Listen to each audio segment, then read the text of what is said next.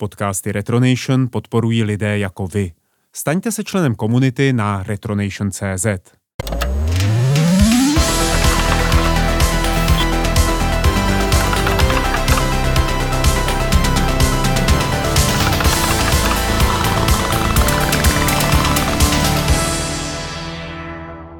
Čau, je tady další díl podcastu Retronoty. Já jsem Jarda Konáš a dneska si dáme zase jeden tematický díl. Řeč bude o takzvaných rail shooters neboli kolenicových střílečkách. On totiž nedávno vyšel remake hry House of the Dead. Ačkoliv dostává v recenzích docela naloženo, jde o skvělou šanci ohlednout se za tímto žánrem. V 90. královal, ale dneska už si na něj vzpomene málo kdo. Čím to? Odpověď zkusíme najít v dnešním podcastu. A abychom si příjemně naladili, pojďme si dát rovnou ze zmíněného remakeu ukázku.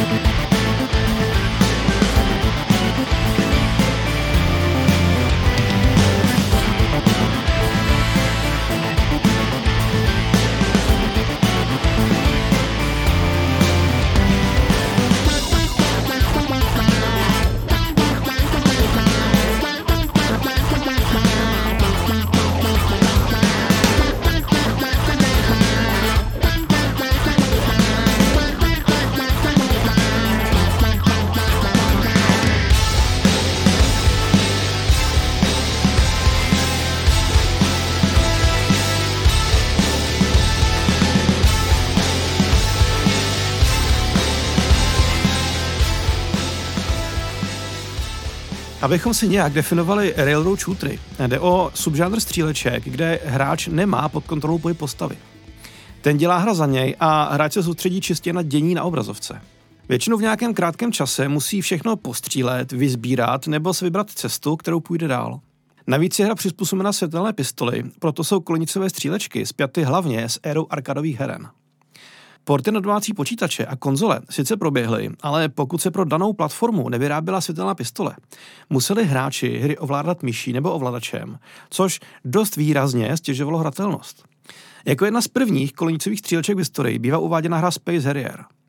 Tu v roce 1985 vydala Sega a ačkoliv tehdy ještě nenaplňovala hra všechny žánrové předpoklady a připomínala spíš závodní outrun kombinovaný se střílením, v rámci hudby už tam jasné propojení můžeme slyšet. Pojďme si dát ukázku.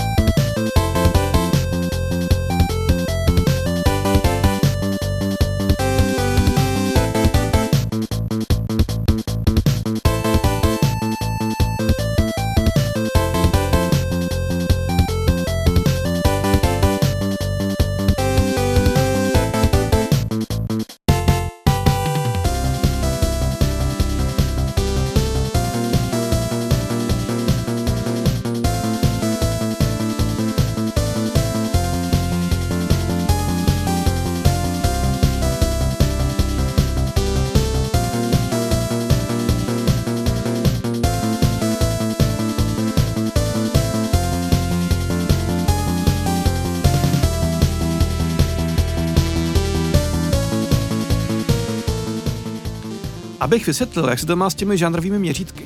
Kolenicová střílečka hodně staví na pocitu permanentního presu na hráče, akce jde bez přestání, do toho zabijácký časový limit a co si budeme nalhávat, i obtížnost tehdy hrála svou roli.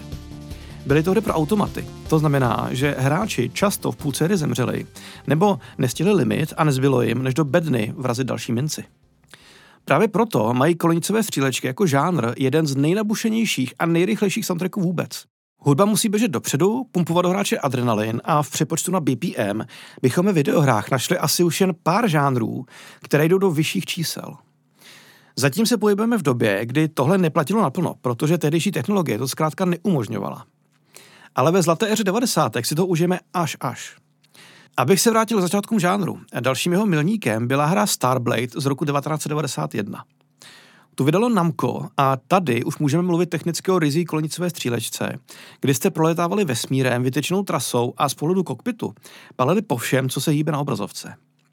Technika tehdy ještě neumožňovala nějakou divočinu, takže hudebně je soundtrack spíš podvolen atmosféře vesmíru, ale najdou se i dramatičtější pasáže. Jako například tahle. Autorem je Shinji Hozoe, který skládal hudbu hlavně do závodních her. Prepare for Operation Starblade. Calling Starfighter Geosword. Calling Geosword. Command Geosword. The enemy task force mechanized planet Red Eye just reached the Federation of Planets and is approaching our mother planet. Our mother planet will soon be within the range of the wave cannon, Red Eye's attack weapon. Our strategy is to neutralize Red Eye and defeat the menace to our mother planet. Aim at the power source generator of Red Eye. All energy converges on the Power Stone, which is inside of Octopus. Good luck, Geosword. Over. UGSF-2. Geosword ready for start. Final check procedure. Engine start. Number one, number two, number three.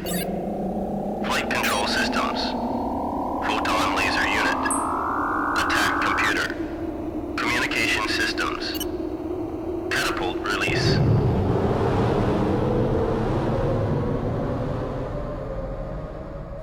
No a samozřejmě tady musí zaznít jméno Star Fox. To je mezi fanoušky Nintendo stejná legenda jako třeba Zelda. Vesmírný lišák se podíval na řadu jejich konzolí i do her typu Smash Bros. Hra Star Fox vyšla v roce 1993 a dokonale zabolila a ovázala mašlí všechno, o co se kolenicové střílečky do té doby pokoušely. A svým způsobem šlo i o žánrovou křižovatku, kdy se kolenicové střílečky na arkadových automatech vydali svou cestou za asistence světelné pistole, zatímco vesmírné arkadové střílečky se začaly mnohem víc adaptovat na domácí konzole. Ale o tom třeba někdy příště. Ostatně série Star Fox je toho krásným příkladem. Tak si pojďme na ukázku z prvního dílu.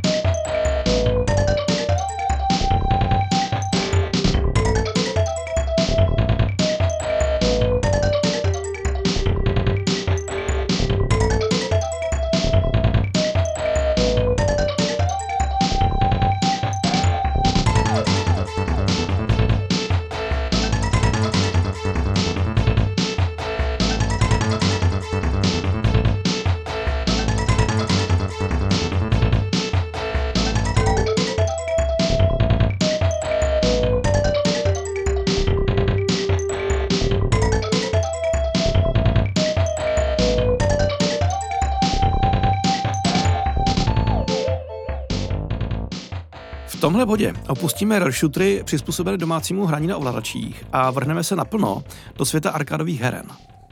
V polovině 90. let začal zlatý věk žánru, kdy vyšly naprosté klasiky, kolíkující území, na kterém budou kolenicové střílečky pro světelné pistole nějakou dobu dominovat. Pravidla hry doslova změnila hra Virtua Cop od Segy. Vyšla v roce 1994 a je považovaná za první hru, která používala mapování textur a polygonovou grafiku. Pohybujeme se v době, kdy vyšel první Warcraft nebo Doom, takže si asi dovedete představit, jak tehdejší hráči zírali na plně zpracované 3D levely i nepřátele. Co na tom, že hráči neměli pod kontrolou pohyb postav? Zpracování pomohlo ponořit se do akce takovým způsobem, že Virtua Cop nastavil úplně nové standardy pro světelné pistole v hernách. A hrála vám k tomu takováhle muzika.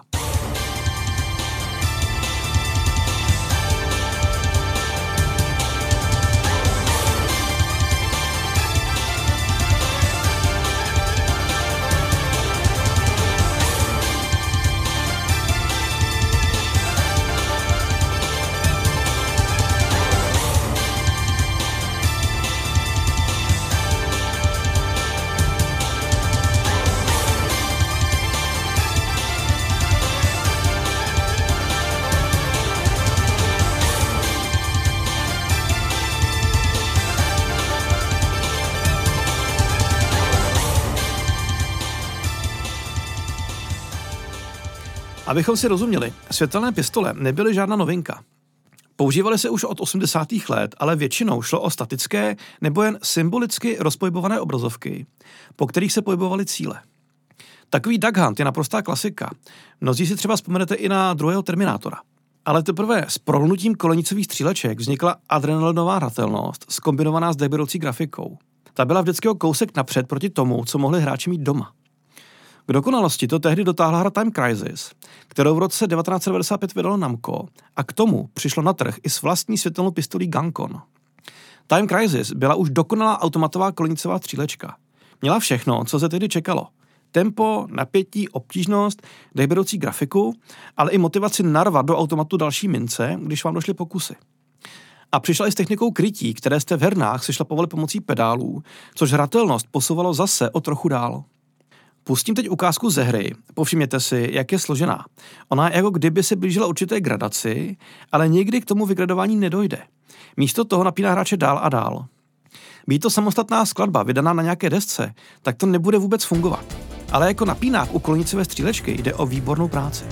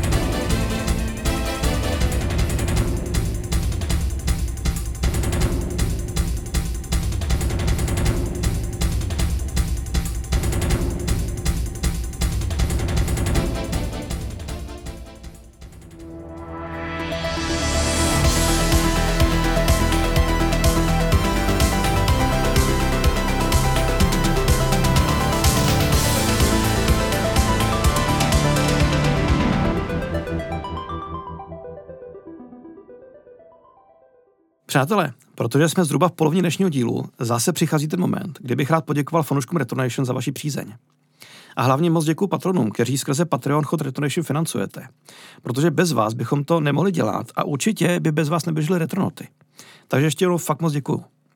Pro všechny, kteří patronství zažujete, navštivte stránku patreon.com lomeno retronation.cz nebo běžte na retronation.cz a nebo klikněte na odkaz podcastu. A teď už zpátky k tématu. Time Crisis byl hit, ale pomohl žánru ještě v jednom ohledu. Díky zmíněné pistoli Guncon, vyráběné pro konzole PlayStation, pomohl kolenicovým střílečkám proniknout na zmíněnou konzoli. A hlavně se na tom ty hry hrály dobře. Využívali to i vývojáři trochu jiných her.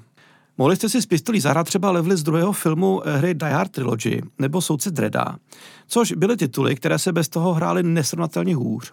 A taky si to v recenzích za to slízli. A platilo to i opačně, že se díky Gankunu na PlayStation podívali hry, které by jinak zůstaly v arkadových hernách. Platí to třeba pro hru Ghoul Panic z roku 1999, ve které Namco cílilo na trochu mladší publikum. Hra byla rostomilejší a vtipnější než tehdejší konkurenční tituly, hráči ale stejně nedala nic zadarmo a pumpovala to do ní pod tlakem i za pomocí následující muziky.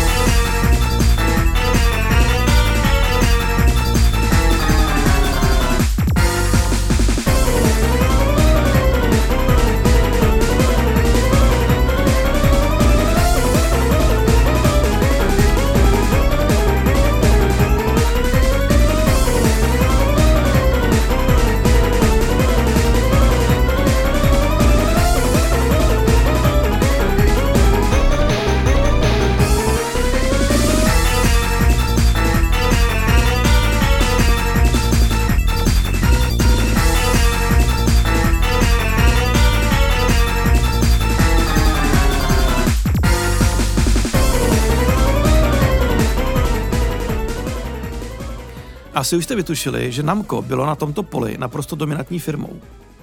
Věděli jak na to a nebali se to publiku prodávat zas a znova. Krok dokázala udržet jedině Sega, která v roce 1996 vydala hru House of the Dead. To je v rámci žánru jedna z nejúspěšnějších sérií v historii, která se podívala na všechny možné platformy od arkadových automatů přes domácí počítače až po Game Boy Advanced.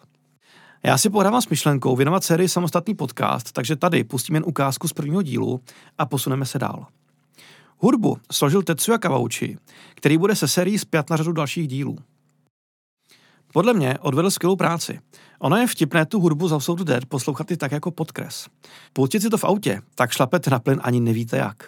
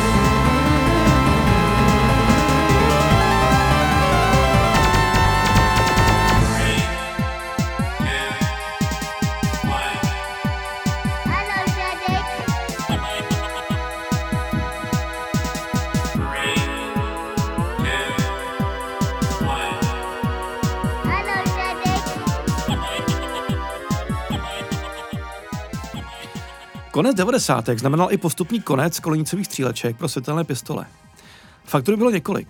Za prvé nástup domácích počítačů, konzolí a internetu znamenal odliv hráčů z arkadových heren. Za druhé, technologie poskočila rapidně kupředu. V dobách prvního Duma sice na Time Crisis všichni zírali jako na drát, ale co mohl žánr nabídnout o pár let později, kdy vycházely tituly jako Quake 3 nebo Unreal Tournament. A v neposlední řadě je třeba zmínit tragédii na škole v Columbine, kde v roce 1999 dva studenti postříleli spolužáky a učitele. Tehdy to naprosto změnilo vnímání videoher a stříleček obzvlášť.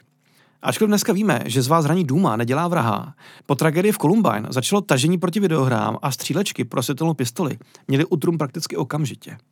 Trvalo pár let, než se postupně vrátili na trh, ale zprvu šlo o nevinné tituly jako Morhun nebo Big Bug Hunter, kde jste lovili jeleny a k tomu vám hrála takováhle muzika.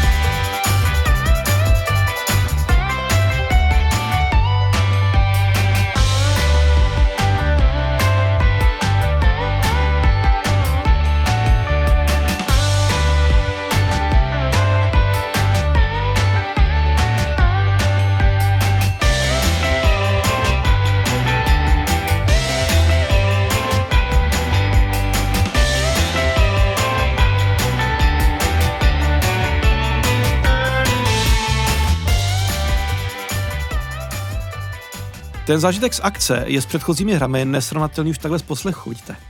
Žánr se zkrátka změnil a ztratil na atraktivitě. Pokud nepočítáme pokračování slavných značek jako Time Crisis nebo House of the Dead, vycházely už jen druhořadé tituly, kdy jste stříleli buď po zvířatech nebo teroristech. I když žánr upadal a bylo jasné, že má své nejlepší roky za sebou, o slovo se celkem nečekaně přihlásil Capcom. Ten v roce 2007 trochu překvapivě vydal Resident Evil Umbrella Chronicles, což byla kolenicová střílečka ze staré školy. Kromě třetího PlayStationu ale vyšla i pro Nintendo Wii, což byla konzole, která tehdy svým experimentálním ovládáním alespoň trochu, trošičku pomohla žánr znovu oživit. Tak si pojďme dát z Umbrella Chronicles ukázku.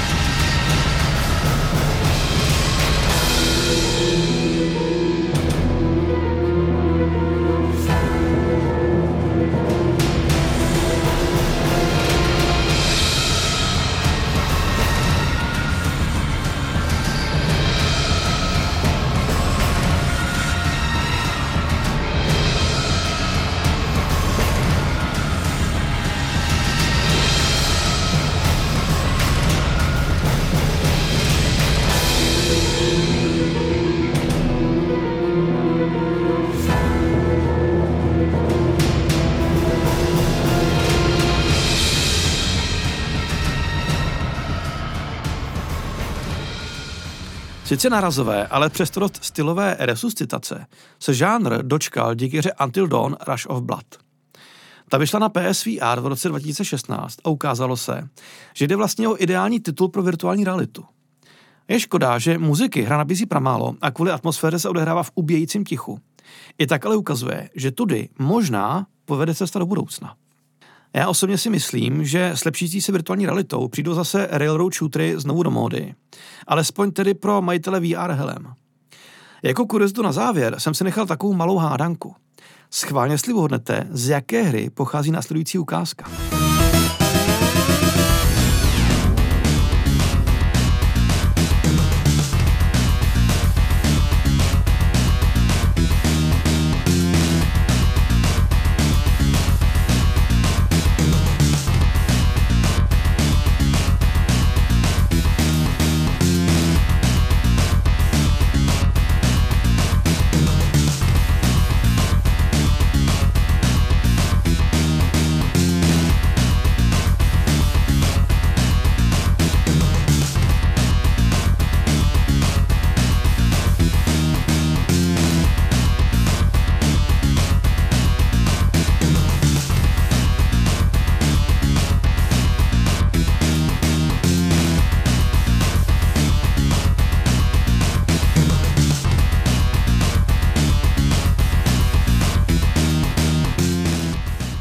Někteří jste to asi poznali. Jde o arkádovou verzi hry Terminator 2. To sice nebyla úplně kolenicová střílečka, šlo spíš o jakousi prababu žánru, ale mnozí si jistě vzpomenete na ty masivní světelné kulomety, které byly přimontované k hernímu automatu a to s nimi kosili hlava nehlava. Když jsem si dělal rešerše k dnešnímu dílu a na tuhle muziku přitom narazil, řekl jsem si, že vás o to nemůžu ochudit.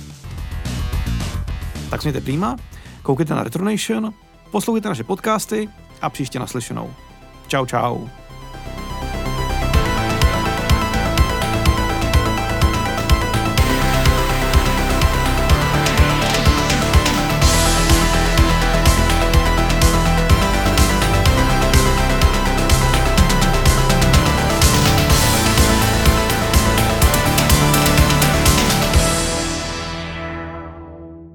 A to je konec. Ale nebojte, další epizoda se už připravuje. Zatím můžete Retronoty ohodnotit v podcastových aplikacích, ať se o nich dozví více lidí. Udělá nám to radost. Zajděte se podívat také na retronation.cz, kde najdete seznam předešlých podcastů a všech videí, které pro vás s pomocí komunity produkujeme. Nezapomeňte si nás přidat na Twitteru zavináč retro.cz. Děkujeme vám!